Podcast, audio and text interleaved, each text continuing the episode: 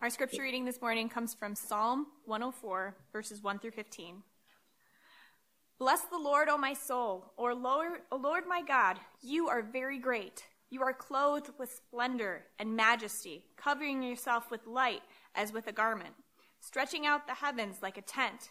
He lays the beams of his chambers on the waters and makes the clouds his chariot. He rides on the wings of the wind. He makes his messengers winds his ministers a flaming fire. He set the earth on its foundations so that it should never be moved. He covered it with the deep as with a garment. The waters stood above the mountains. At your rebuke, they fled. At the sound of your thunder, they took to flight. The mountains rose, the valleys sank down to the place that you appointed for them. You set a boundary that they may not pass, so that they might not again cover the earth. You make springs gush forth in the valleys. They flow between the hills. They give drink to every beast of the field. The wild donkeys quench their thirst. Beside them, the birds of the heavens dwell. They sing among the branches. From your lofty abode, you water the mountains. The earth is satisfied with the fruit of your work.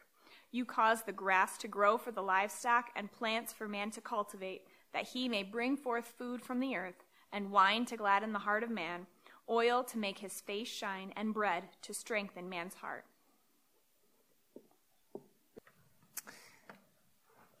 I asked for the first part of Psalm 104 to be read because it describes with such vividness the kind generosity of God. I don't know if you heard, he says he, he cares for wild donkeys and birds, how he gives mankind oil and wine and bread for our strength and our health. And the psalm lists so many things that I think we take for granted. But as the psalmist looks around at the world, he recognizes the goodness and the kindness of God. The psalm praises God that even in this broken world, there are good things to enjoy. And God gives them generously to people all over the world, even if people do not know Him or love Him. Things that you and I might enjoy every day, like, like I, I have a daily cup of coffee in the morning.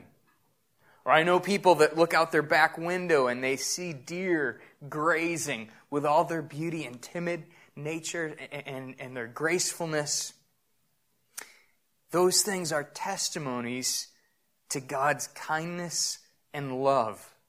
And the kindness and love of God is the foundation for the sermon that I, that I am preaching right now. I, I want each of us to be thinking about how good and kind our Heavenly Father is. Jesus says that you and I are to be like our Heavenly Father, loving even people who hate us.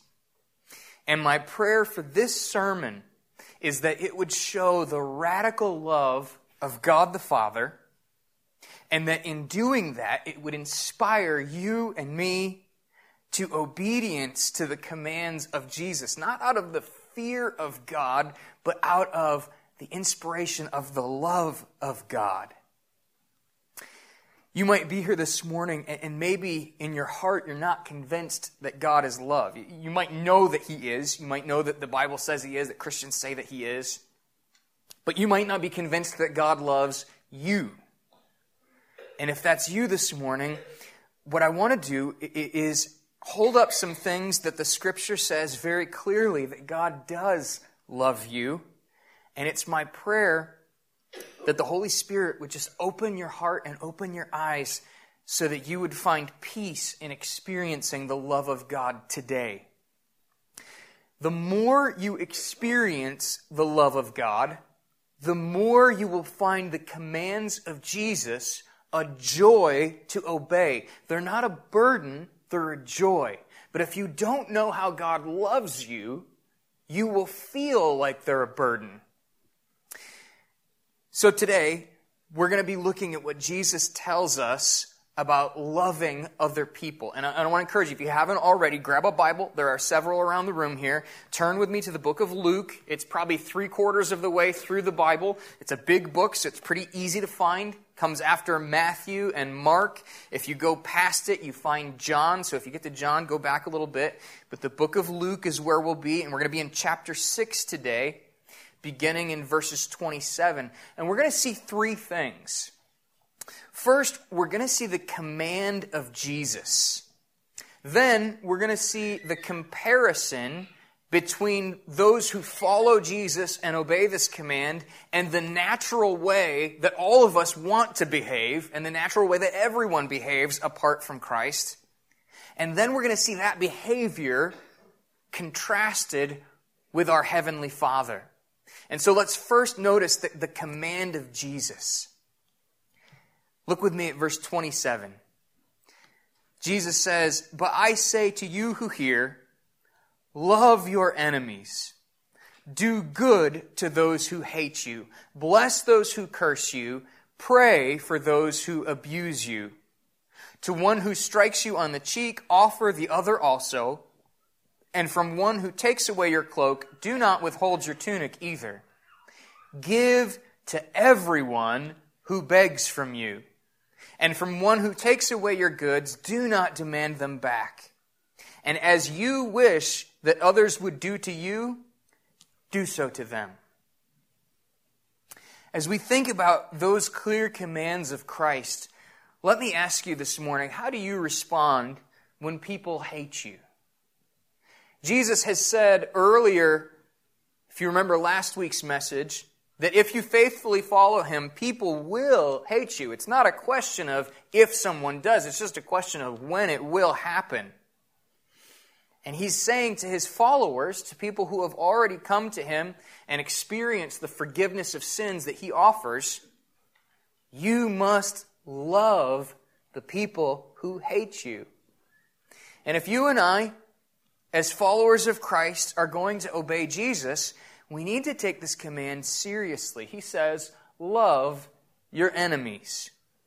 And you and I might reply, I don't have any enemies. I think that's actually probably the most natural way for most of us to take this. As Americans, we don't like to think that anyone dislikes us, right? But if we claim that we have no enemies, we make this command of Jesus basically irrelevant. Because what we will do, is we may fail to show the radical love that Jesus commanded his followers to exhibit by letting our hearts grow cold and indifferent towards all kinds of people, and we'll feel like that's okay because we wouldn't call them enemies. They may not persecute us in a violent way and so we'll just be indifferent towards them. And if that's how we function as a church, when we have conflict, when we have disagreements, when we have people that rub us the wrong way, we are negating the command of God by saying that we just don't have this problem. So it's not really relevant. So it is absolutely critical that we understand who our enemies are so that we can love them like Jesus commands. And I almost joking, I told first service, so get out a pen and a paper. I want you to write a list of names of people who hate you, okay? This is a bad idea, right? Just don't lose the list, right? Don't put it down somewhere. That's not what I want you to do. What I want you to do, many people rightly say, you know, no one wants to physically murder me. So this doesn't seem like it really applies to our lives, but there are two ways that it really does. First, Jesus is giving you the ultimate extreme. He's saying, you love your enemies. And if he wants you to love your enemies, he's not giving you a pass for everyone else. It's not as if you can just be indifferent towards the people that are irritating and skip past them to love the people who want to kill you. You love everyone in the spectrum. So if you can't identify enemies, that's fine. Just love everyone, even the people who irritate you, regardless of what you want to call them. But the second way that this applies, and I actually think it, it can be very direct, the reality is we're not honest about the fact that everyone in here does have enemies. Maybe you can't name them, but in just a minute, I'm pretty sure you'll be able to think of some names and don't write them down. We like to think that, that we are the kind of people that are so wonderful that everyone around us loves us. Or if, if someone has a problem with us, you know, it's certainly not our fault. It's, it's probably just them. They're just weird. They don't get it. That is ridiculous for at least three reasons. Number one, we are not half as great as we think we are. Sometimes we make enemies because of our own irritating personalities, because of our sin, and sometimes we are so blind to that that we don't even recognize it when it happens. Parent, that's part of why we're in the body of Christ. You know, you're supposed to pull me aside and say, "Hey, you are a real jerk," and I didn't even know it. So, so sometimes this happens, and we're blind to it because we don't recognize the conflict that's really there. So we do have enemies. Second, if you stand for anything, leave your faith out of it for just a moment. If you stand for anything, there are some people who are so ornery that they will oppose you no matter what you're standing for.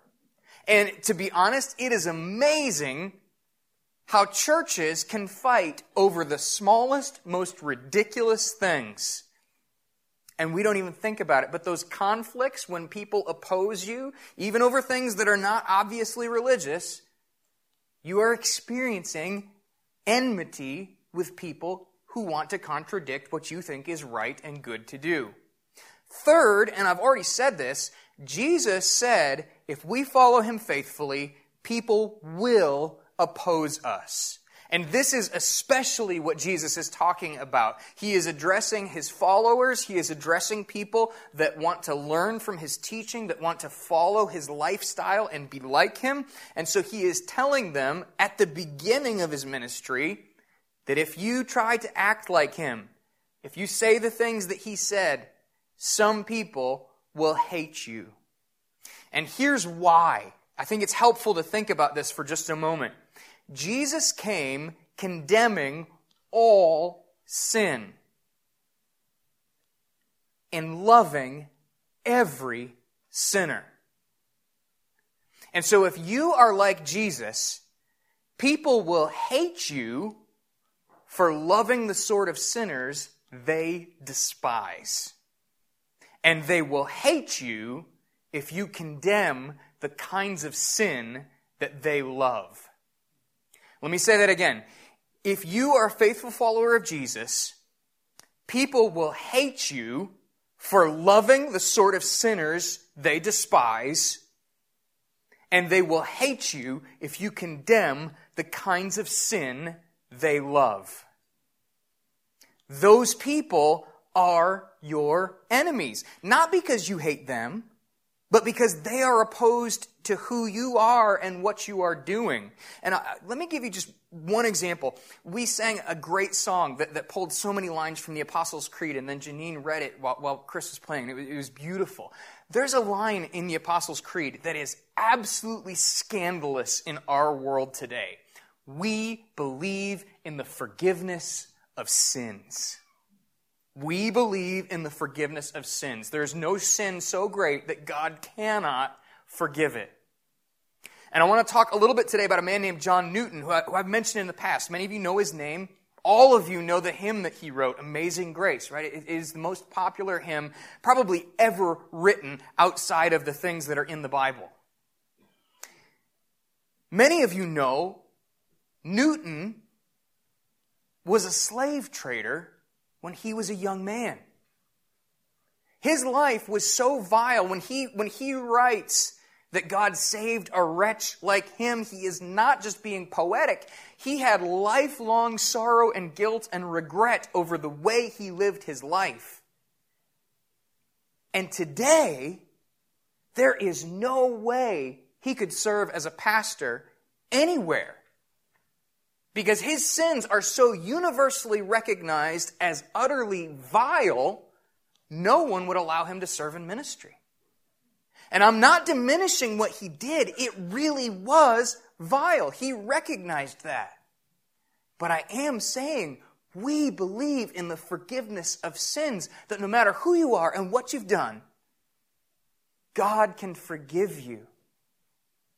And if you welcome a sinner that even the world wants to condemn, the world will hate you for embracing someone who's done something so terrible. We do not actually love the idea that all sins are forgivable. There are sins that we hate and we do not want to forgive. And so, if you practice the radical forgiveness that Jesus is telling us is available through God, some people will hate you. And if you condemn sins that people love, people will also hate you. Now, here's the thing. I think probably most people in here are, are, right away jumping to the sins that our culture particularly loves, that the church is very famous for condemning. And, and you're right, Christians that, that take a stand against gay marriage or, or, any of those things, those are the hot button flashpoint issues in our culture. And, and Christians do take some persecution when they publicly make statements about what God calls us to in personal holiness. But here's the thing in here, most of us agree on that already. So if I say, you know, you can take some heat for condemning homosexual practice and behavior, that doesn't bother anyone here. But if I talk to you about sins of gossip and gluttony, if I talk to you about sins that you commit, about not faithfully serving in the way God has gifted you, about loving your property over and above the salvation you have in Christ, if I call out your sins, you may hate me just a little because I have condemned the things that you love. Jesus says this will happen in the church. This happens anytime you follow Christ. Jesus says when you face that kind of opposition, he would say you are facing hatred and you are facing an enemy, no matter what you want to call it. And Jesus tells you that you need to love your enemies and pray for them. And he actually, he gives you broad commands that show you how to love so that you can put your love in action with your hands and your feet. He says, do good. What could be more broad than that? Do good to your enemies. Acts of service. So, so any kind of good. You might change a tire. You might send a note in the mail. You might make a phone call. You might give someone a hug. Do good to your enemies. Bless those who curse you. Wish them well. If you hear someone has said something about you in the context of the church, it, it can hurt deeply. And what Jesus wants you to do in that moment is to say something good about the person who has wrongfully gossiped about you. Bless those who curse you. You love them not only with your actions, with your hands, you love them with your mouth. He says, pray for those who abuse you. And he's not talking about, dear God, judge this person harshly. He's not, he's not telling you, call for lightning for this awful sinner over here. He's saying, ask that God would extend mercy to this person who has hurt you. Pray that they would know the love of God. Pray that God would bless them.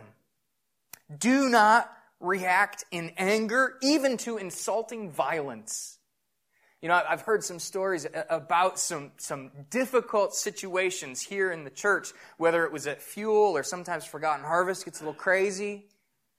Sometimes when there's conflict, it, it's easy to talk about how so and so said such and such, and, and then you say, but I stepped up and they, they were so afraid, they, they immediately just backed down. It's easy in those moments to rely on your own strength and in your own flesh. Jesus says if someone smacks you in the face, you turn and let them smack you on the other side of your face.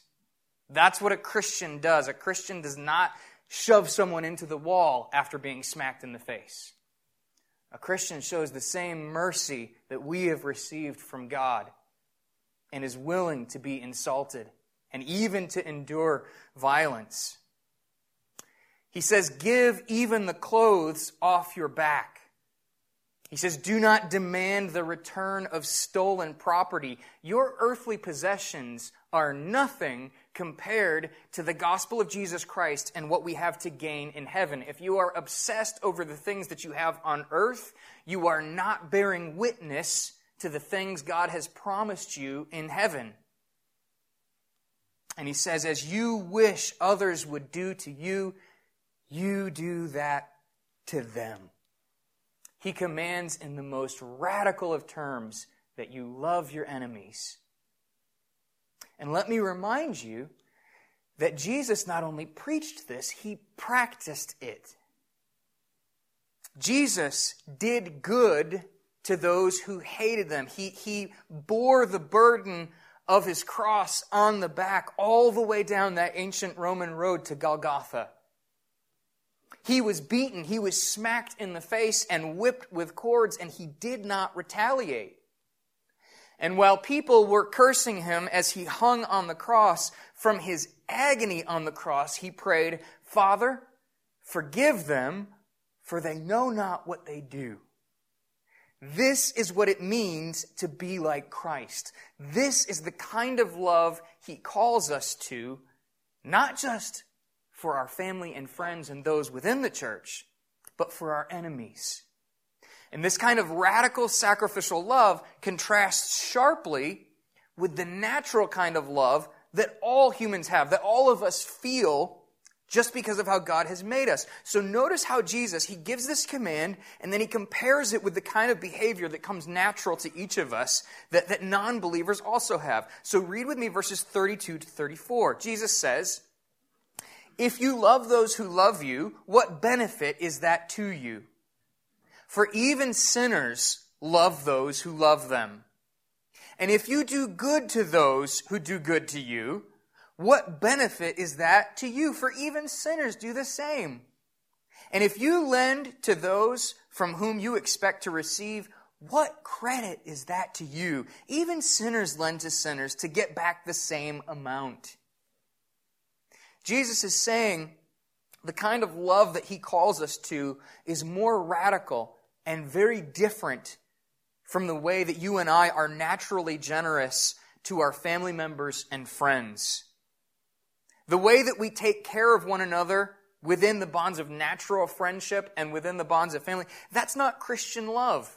There is nothing special about it. Mormons, Muslims, and atheists all do the exact same thing. Jesus is making it clear. He's actually talking about giving in such a way that we really are willing to lose our worldly possessions because we expect better blessings from our Heavenly Father. Very often, when, when we read things like, give to everyone who begs from you, our minds immediately go to, you know, he's probably a user and he's going to spend it on drugs or alcohol, and I'm not loving if I give him. So we negate the command of God. Jesus says, give to everyone who begs from you. And now maybe you can give in such a way that you love the person and, and want to help them break their addiction. And, and, so maybe you try to do this in a way that changes them forever, but maybe you just give them five bucks and say, God will hold him accountable for how he uses it in the moment. I'm just going to say, I'm giving this to you in the name of Jesus, and I love you, man. Maybe that's what you need to do.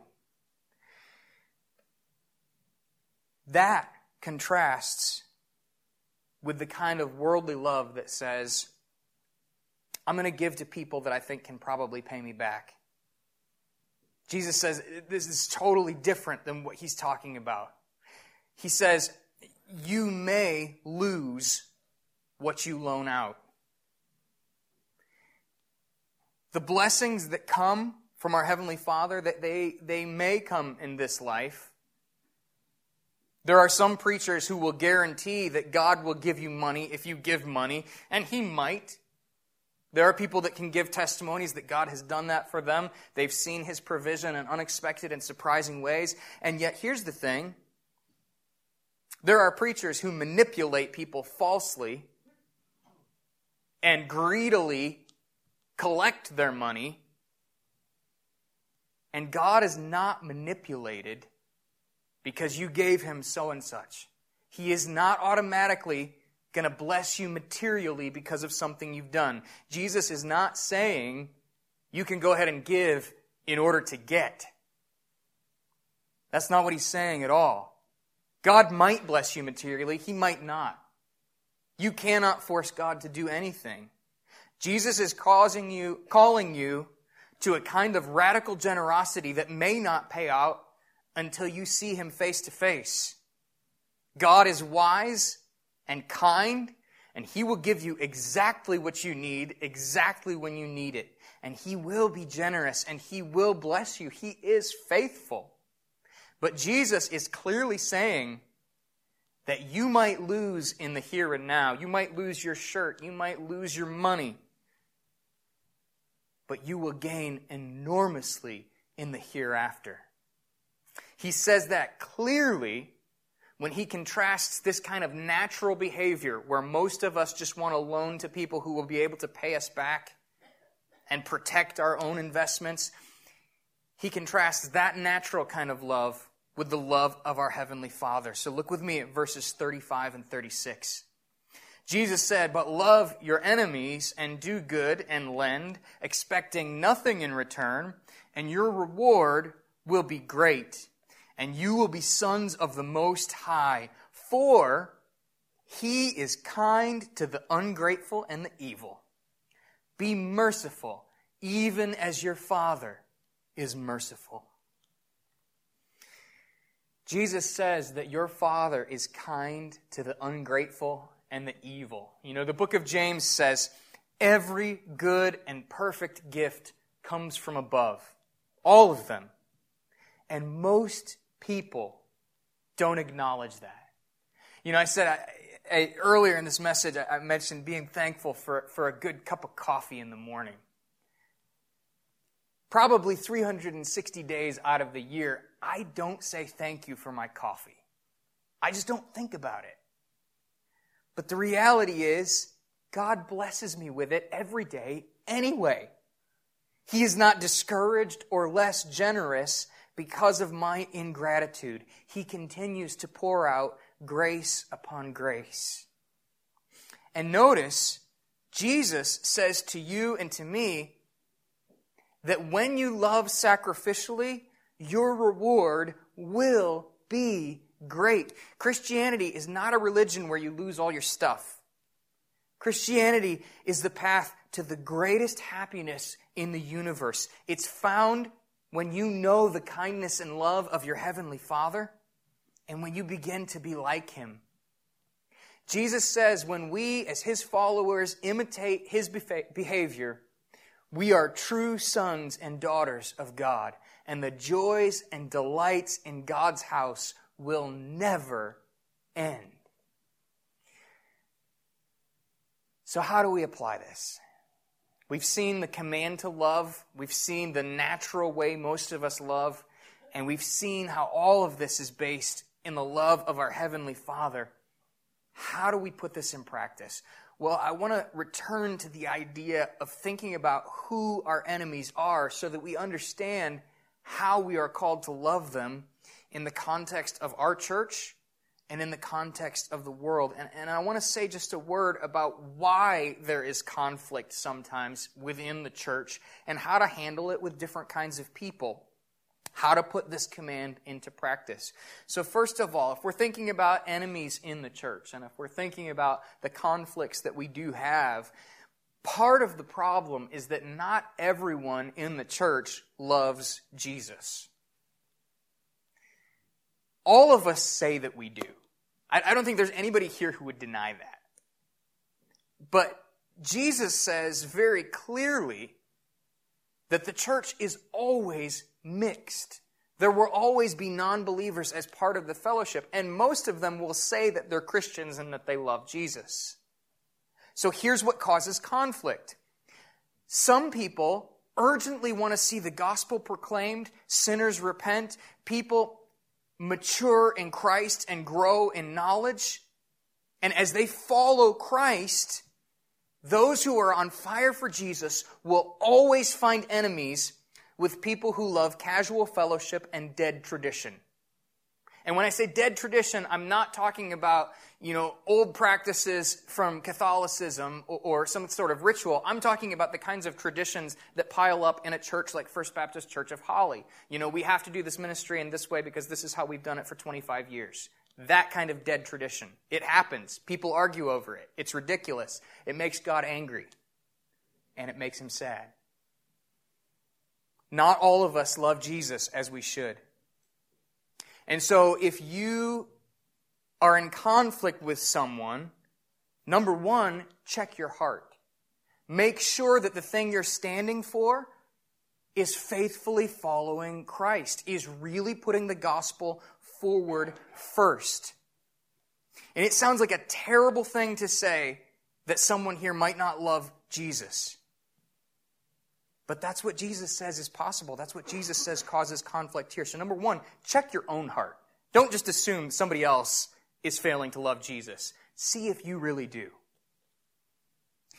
And then, if you, to the best of your knowledge, asking God to reveal your own sin, asking God for humility, if you believe that you are the one who is being faithful, then you need to stand firm. Jesus doesn't say that you avoid conflict. He expects you to be faithful to the ministry that He's called you to. So stand firm, continue to obey the Lord. And if you are opposing someone who is passionate about the gospel, about seeing people come to new life in Christ, and if you are opposing someone who is passionate about believers maturing in the faith, you need to be warned that you may actually be opposing Jesus. And all of us need to anticipate seeing him face to face one day. Every ministry in our church needs to be conducted with the knowledge that we will stand before the judgment seat of Christ, and Christ will finally settle all of our ridiculous squabbles.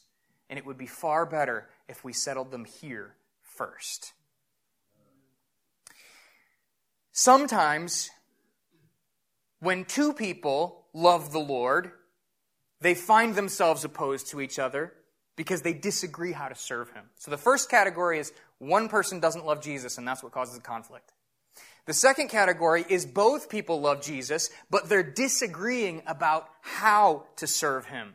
And we don't have time to, to turn there, but I would ask if you keep notes, look at Acts 15 a little bit later. Acts chapter 15. And what you see at the end of that chapter is two people who really love the Lord disagree so sharply that they go separate ways and cannot work together. Paul and Barnabas. Paul, the apostle, who, who faithfully preaches the gospel all over the world, plants churches. He, he is, aside from Jesus Christ, maybe the most influential person in history. And Barnabas, his name is Son of Encouragement, and he's the kind of guy that faithfully stands by people that no one else wants to stand by and they disagree so sharply that they separate and cannot serve together. What do you do in the context of our church when that happens, when both people love the Lord? Well, so one of the best ways that you can love people comes right from our text. Jesus says, pray for them.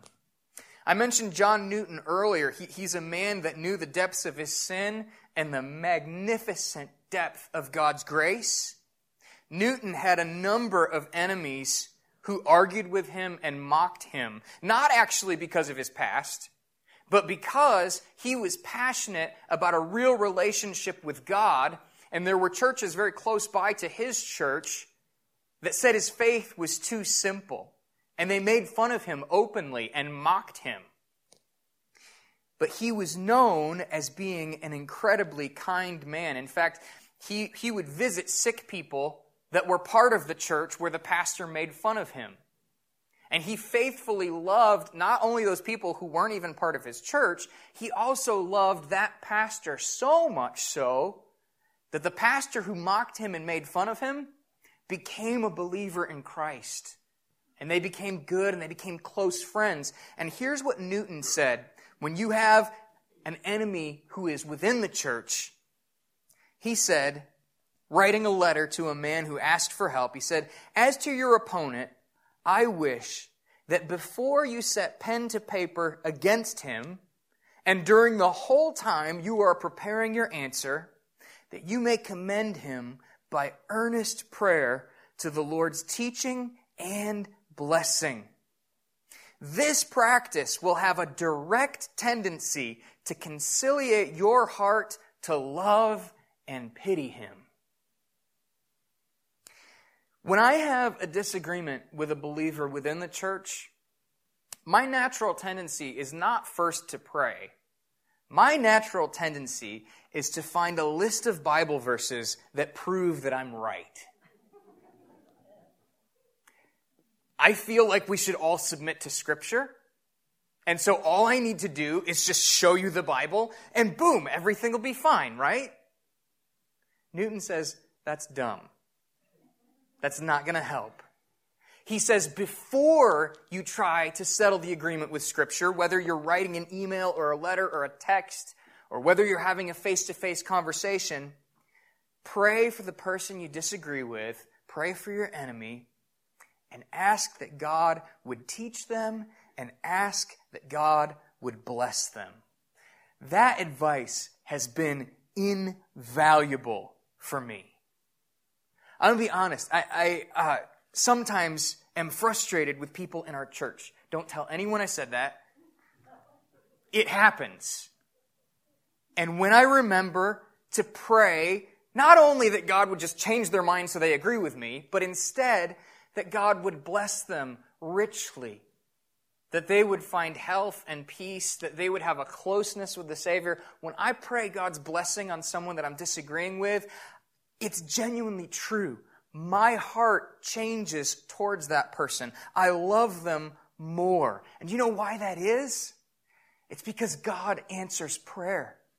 It's maybe the most frequent prayer I've seen answered as God has helped my heart soften towards people that are really irritating. Paul says that this is true, and I do want to read this. This is from 2 Timothy chapter 2. He says that God Himself is the only one who can help people realize what the truth is. And, He describes how all of us, but especially those who are called to ministry, have to be kind. This is from 2 Timothy 2, verse 24. He says, The Lord's servant must not be quarrelsome, but kind to everyone, able to teach, patiently enduring evil, correcting his opponents with gentleness. God may perhaps grant them repentance leading to a knowledge of the truth. Did you catch that? That last line? Our ability to know the truth depends on God opening our eyes.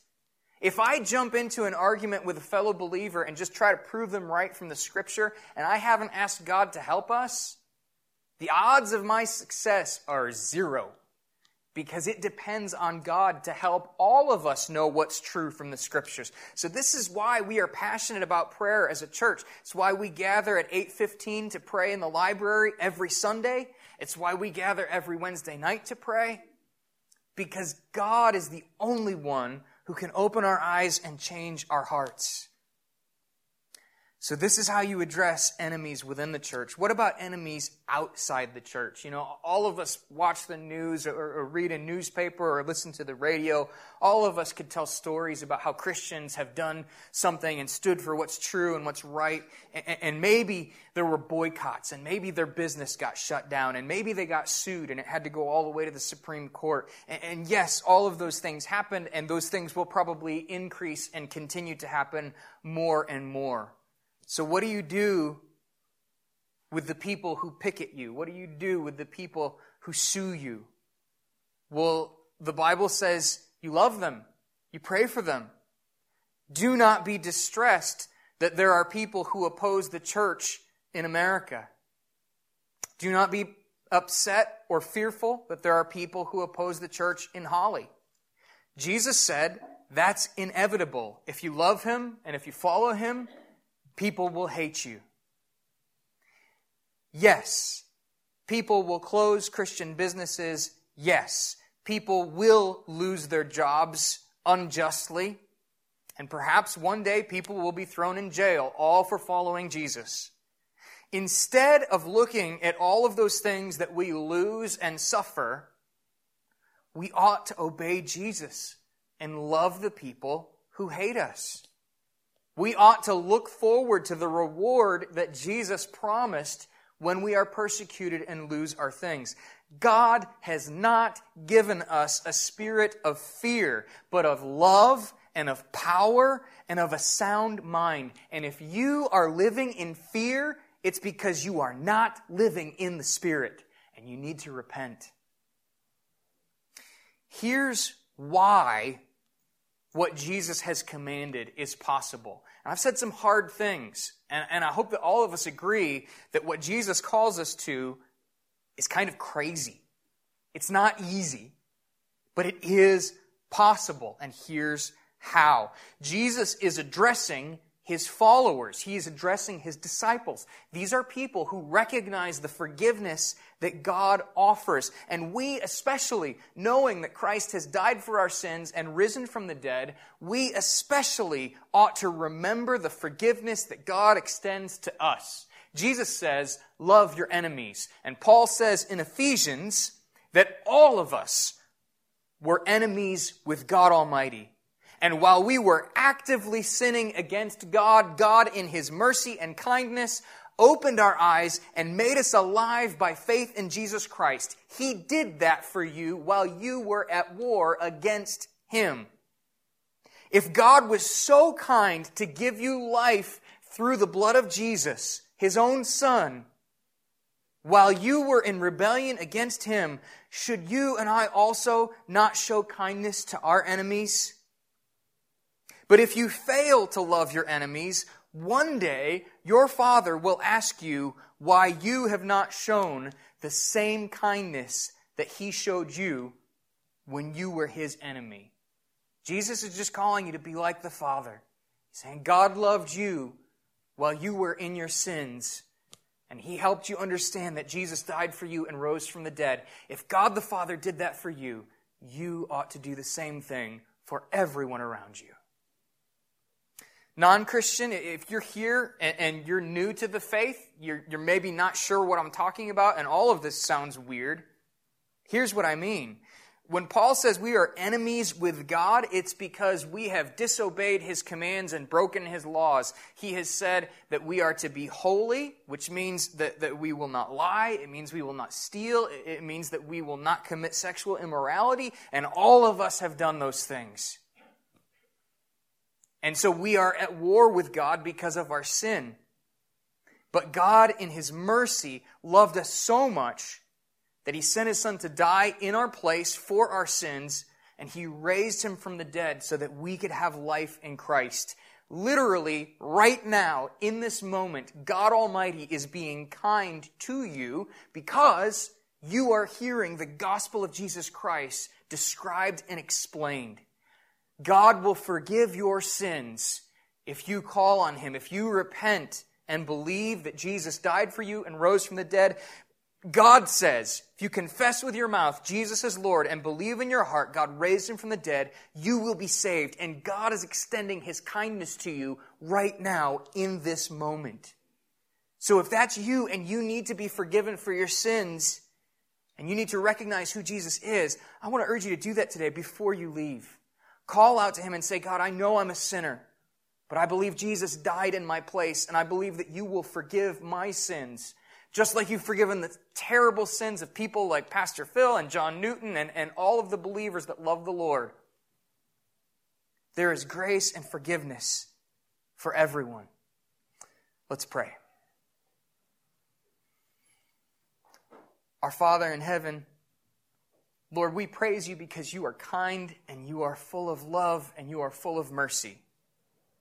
And Father, I, I ask that you would open our eyes. For those who know you, let us remember the way you first loved us and the way you have shown your mercy again and again in our lives. And Lord, I pray that if, if there are people here who don't know you, God, by your Holy Spirit, open their eyes and may they receive the gospel of Jesus and, and find the forgiveness of sins and be saved. And I ask all of these things in the name of Jesus, our Savior. Amen. So I'm going to dismiss you with a verse from 2 Corinthians. And I want to say, as I prepare to dismiss you, if God has done something in your heart today, you might need to talk to someone. You might need to say, I'm sorry for something. You might need to talk to God and come to know the Lord Jesus. I want to urge you to spend a few moments in prayer before you leave. And if you've never been baptized before, I want to encourage you to come and talk to me about being baptized to say that you want to follow the Lord Jesus with your entire life. Now, as I dismiss you, Paul says at the book of Second Corinthians, May the grace of the Lord Jesus Christ, the love of God, and the fellowship of the Holy Spirit be with you all. Go in peace.